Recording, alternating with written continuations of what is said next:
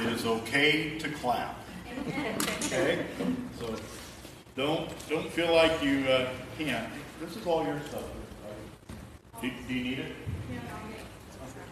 You're okay. I was going to preach the words to the song. That's what I was going to do. Well, uh, turn, if you will, to Mark chapter four. And uh, uh, Polly made the comment a couple weeks ago that the people over here couldn't see the couldn't see the, the, the scripture. So if you can't see it, wave or let me know, and I'll move it around. You guys can see it. You guys can see it. We're good. All right. So here we go. All right. So what we're going to do today is we're, basically we're going to have two sermons in one. We're going to go real quickly for, through the first one, then we're going to go into the real sermon. Because what I wanted to do, goodbye. Bye! Can you get me to my sermon, please? Uh, hey, let's all sing this real quick. Right? We're having issues back here, huh? Our mouse is stuck, so she's... Oh, the mouse is stuck. Yes, yeah. Sorry. She's caught the track. Sermon in reverse. No, keep going, keep going. Keep, yeah, there you go. There you go. Go the other way. There we go. Okay, got it. All right. Okay. So I want to talk about miracles today because in the month of June, we're going to be t- focusing on miracles in the church. Not in the church. We're going to focus on Jesus' miracles. And so what I want to do is give some definitions real quickly and then get into the sermon today. Because um, according to Joe, the, the, the Sunday school classes were about Jesus. Okay? And of course you know that's the right answer for everything in the church. So miracles, what are they? Miracles are an extraordinary manifestation of divine intervention in human affairs that science cannot explain. Got that? So what that means is a miracle is something that makes absolutely no sense how it came about. For example, in the scriptures, we have some miracles that are in the scripture. Uh, the parting of the Red Sea. That's a miracle. Uh, science is trying to explain it, but basically it's a miracle. The water parted. Jesus walking on the water is a miracle, okay? Uh, the sun standing still is a miracle. That's found in Scripture. Lazarus being dead for four days and raising from the dead is a miracle.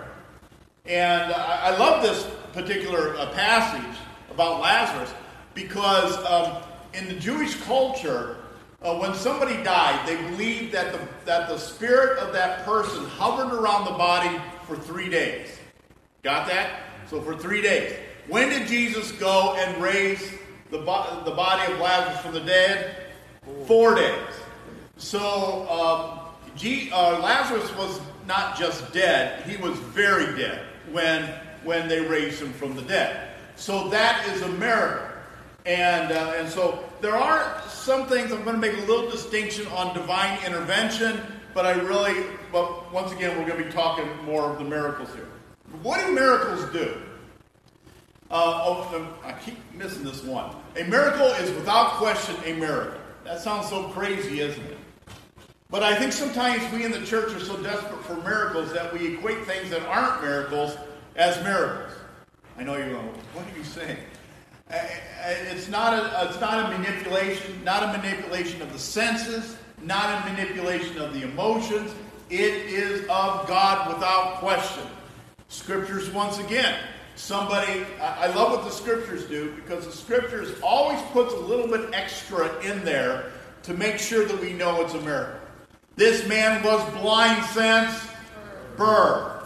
Uh, this man had been lame for twenty years. In other words, everybody in the community knew that that person was infirm or whatever. It was not a plant where they put somebody in there, and uh, you know what? He, he, a miracle happened, and nobody knew what that person was.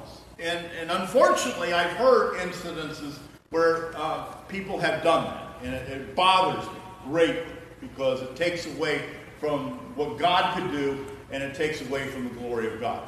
And it's not a manipulation of the emotion and senses. We all know that you get the adrenaline going, we, that all can happen. I mean, people can, can manipulate things.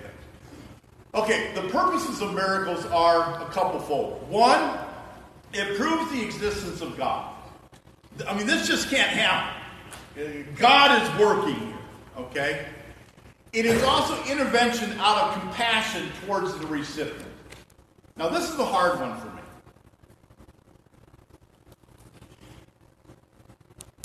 Because you know what Polly and I have gone through this past year. Uh, you know, with my grandson. And yet, I hear, uh, and, and it, when we got that word, uh, my daughter sent me the word that there was no heartbeat. We start praying at that point. God, work, work now, work now, and it didn't come about. Why is it that God has compassion on some but not others? And unfortunately, I don't have the answer to that. I, I got a story here of a a fourteen-month-old baby that two people were hiking through the woods and they heard an adult voice screaming, "Help me! Help me!" And, and they ran over towards the voice, and it was a, this happened in two thousand fifteen, and this car's on its top in a river. The mother is dead, but the fourteen-month-old baby is in there that can't speak, is just crying, and yet somehow they heard an adult voice say, "Come and help me." Why, why, why does God do that, and yet I can tell you other situations that I'm aware of, too, where you didn't intervene? We know that's a miracle. We don't have the answer. And, and as we talk about these things, I, we're, there's a lot of times I just have to be honest with you, we just have to trust in the sovereignty of God. Amen. And that is hard. People at conferences, "How's your daughter doing?" "Physically okay." So, okay. So the intervention out of compassion. I don't I don't have the answer to all of this. Uh, it proves God's hand in the messenger. And lastly, it advances God's purpose and plan. The uh, Israelites left the, uh, Egypt, and you know, it was through miracles that, that actually came about. Okay? So there are different types of miracles. Uh, what Jesus did miracles over the physical world, physical, me, physical, Uh, over the spiritual world, uh, and that was de- demons and demoniacs. Over the natural world, uh, he walked on water. he, he stilled the storm. And over miracle over life and death itself. And there was a couple times where Jesus raised a person from the dead. I mean, or or said, or eventually that person was raised from the dead. So um, we know that he did that, and the reason why Uh, that was allowed is because it, it was a sign of prophecies fulfilled about Jesus. It was a, uh, a, that Jesus was along the way to Messiah. It was it was also uh, pointing that Jesus is who he said he was. All right. So my question is, do or oh, and, and, and it's a sign that prophecy fulfilled, a sign of Jesus' authority, his power, and his glory. All right. Do miracles happen today? Yes, without a doubt in my mind, miracles happen today. But I want to make a distinction, though, and I might be pulling hairs here, between divine involvement and miracle. In my opinion, a divine involvement might be he aids in the healing of a person. Okay? Can, can I share a story with you? No? Okay. So, um, I'm old, and I, I'm starting to deal with what's called gout. Who all's had gout? Who all wants to admit you had gout? It is the most painful thing I have ever gone through in my life. In, in a level of, of a zero to ten on the pain scale, it was a nine point five. You could have cut my foot off and I wouldn't have cared. And so at the last elders meeting, the elder said, "How you feeling?" I said, "Well, it's it's still hurting. I would give it about, a, what I'd say, five or six on the on the Richter scale." And they said, "Let's go around and let's pray." So the elders went around me, and they laid hands on me, and they started praying. And at that point, I felt the pain starting to leave. And guess what? The pain's been going down ever since. Amen. So I would call, yeah. So I would call that divine intervention in the process. A miracle, in my opinion, would be if, uh, uh, let, let, let's say I lose my foot and it grows back. Okay, that would be a miracle in my book. So, still God is involved with it. Still God is involved with it. Uh, another story of, of intervention. Uh, my, my air conditioner, my car went out. And uh, I went to a local uh, repair shop, and they said, uh, um, "How much do we replace air conditioners?" About a thousand dollars. Okay? He said, it's going to cost you a thousand dollars. Fix it. Your, your compressor is shot. Oh, man. I don't want to pay that. Well, I'm thankful, Lord, because something, something happened and everything else. Okay, okay. Well, anyway, so we went to Kings Island last Sunday after church, and on the way down, I turned the, the blower on just to keep uh, air circulating. Uh, the air conditioner was working. And it stopped in Dayton for ten minutes, and then it started up again. So we go down to, we go down to Kings Island, spend two days down there, turn around, come back. It's working the whole way, and it stops in Dayton again. Something about Dayton. Uh, for ten minutes, and then the whole way back it's working. It's worked ever since. So I would say that's a divine intervention. And I'm thankful, because I don't want to pay that money. Now, some of you say, now, why doesn't God do that to me? I don't have the answer. And that's why I say I don't have the answer to some of it. Why does God heal this person and not this person? Why is this person who has a stage four cancer get healed, while at the same time somebody over here has stage one cancer dies? I don't have the answer. We just have to trust them. Okay. There's my miracles. Now, let's get into the sermon. We want to talk about Jesus calming the storm. Uh, Mark chapter four.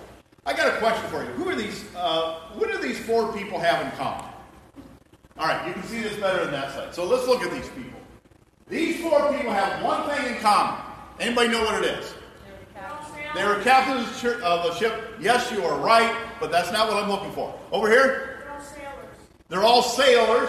True, you're right, but that's not what I'm looking for. They all sank. They all, their ships all sank. You're right, but that's not what I'm looking for. They all abandoned ship. They all abandoned ship and left their their crew and their passengers behind. This guy, this guy at Costa Concordia, his name is, what's his name? Um... Francisco Chineto?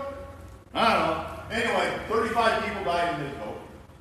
The guy at top is um, Giannis Averinas. Uh, this happened in uh, nineteen ninety-one. The entire crew left the ship with all the passengers on board, and it was the entertainment crew that was involved with the rescue of the people on the ship. The last one is Korea. And three hundred students died in that ferry accident. Every one of them, the captain left the ship and left the people behind. Now, there is no law that says the captain must go down with the ship. There is no law that says that. However, the captain is responsible for those who are on the ship. And like this... Uh, The guy up there that left and all the passengers on there, they weren't even doing a rescue at the time. Uh, each one of these is serving time in jail.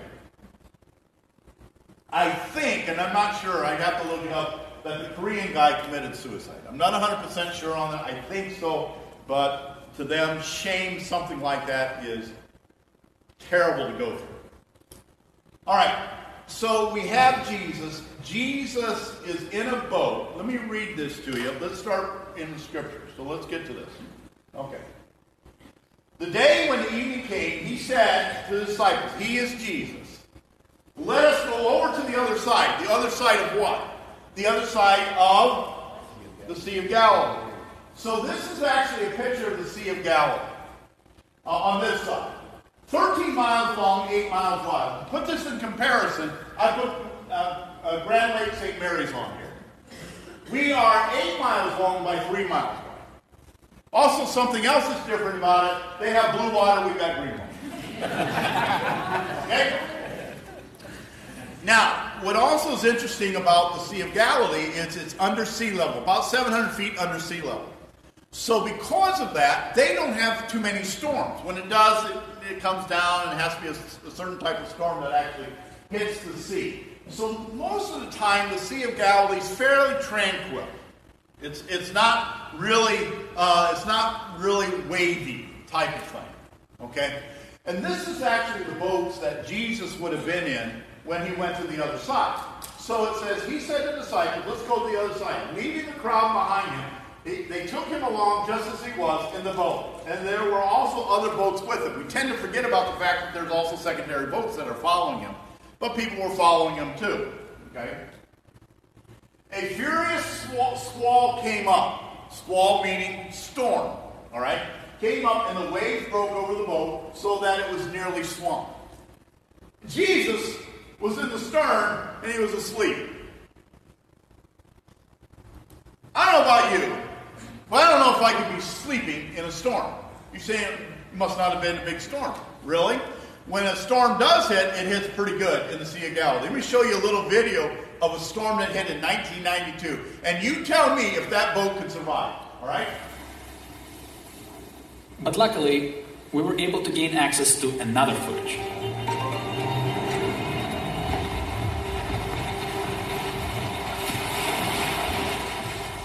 The year nineteen ninety-two. When a famous Israeli director, Moshe Albert, captures one of the greatest storms ever recorded on tape in the Sea of Galilee.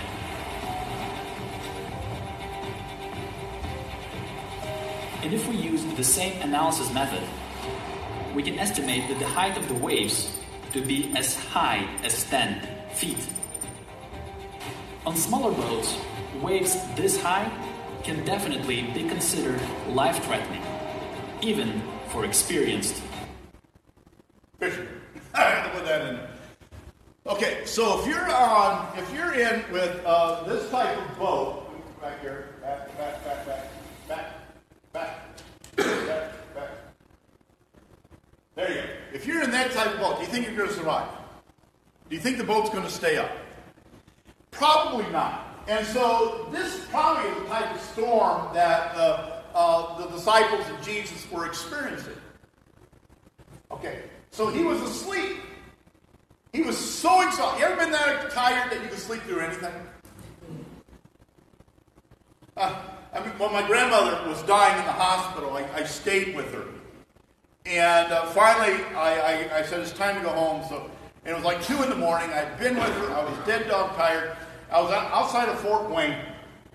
And uh, do you know that, that intersection of U S thirty and I sixty-nine?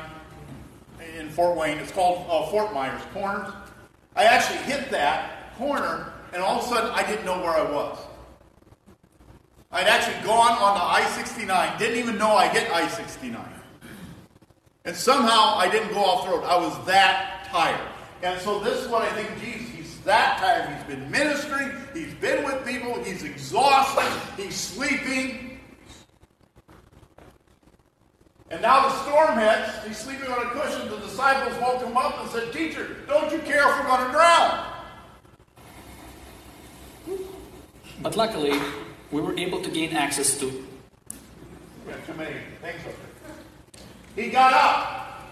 He rebuked. The word rebuke is etamanio, and, and the wind and the waves. That word actually means to muzzle.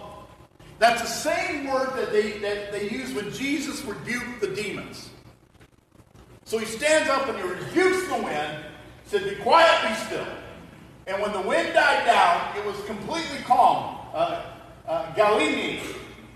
That means calm as glass. Got that? So, big blow up, he rebukes them, he muzzles the storm, and then it becomes calm as glass. And he said to the disciples, why are you so afraid? Do you still have no faith?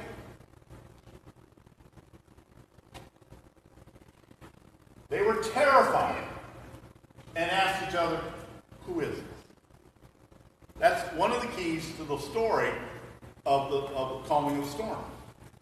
Who is Jesus? Who is he? Even the wind obeys him.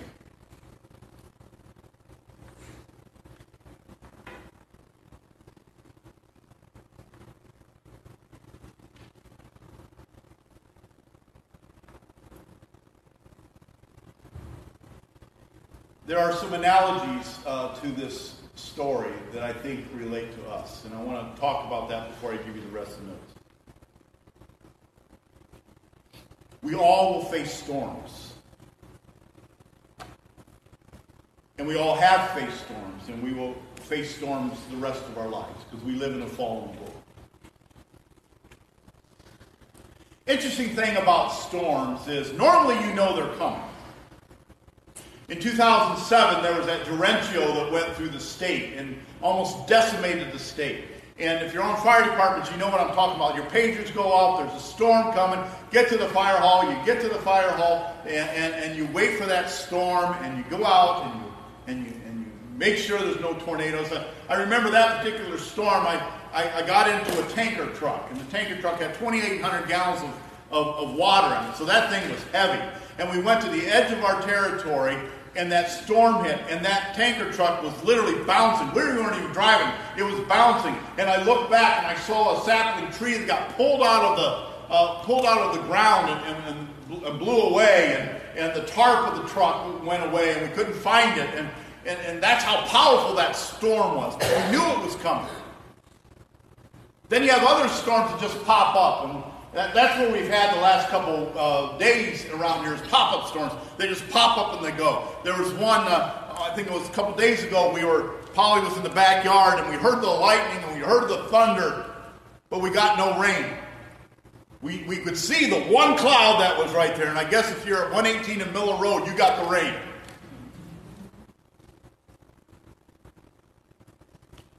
And, and then you got storms that You, you know are coming, and, or, or maybe of your past, that still affect you today. So there's three areas of storms. They're coming. We know it's going to come in the future. They just pop up. It just happens, and it is still affecting us uh, from our past. How, how many of us got storms that cripple us even today? That it affects us. That maybe you go by this house and you see this person that you know that hurt you so deeply, and you just start tensing up at that point. Or, or maybe you, you grew up in a family that treated you this way or whatever. Or, or how many of us have been affected by a storm that just immediately happened? Driving down the road and this car goes on the other side and blows up or something. Or maybe even the future. Because we look at what the future has in store and we don't like it. And we're so afraid to do anything because of the possibility of what's going to happen in the future. See, Jesus, what Jesus did is he slept. Do you know why he slept? Because he was tired. But there's another reason why you sleep. Because you trust the Father. And Jesus knows that, that God the Father has everything in his hands. As a matter of fact, the scriptures even come out and says that God knows the very number of days that he has in store for you. So in some respects, there's not much you can do to prolong your life because God knows the number of days. So how about just relaxing and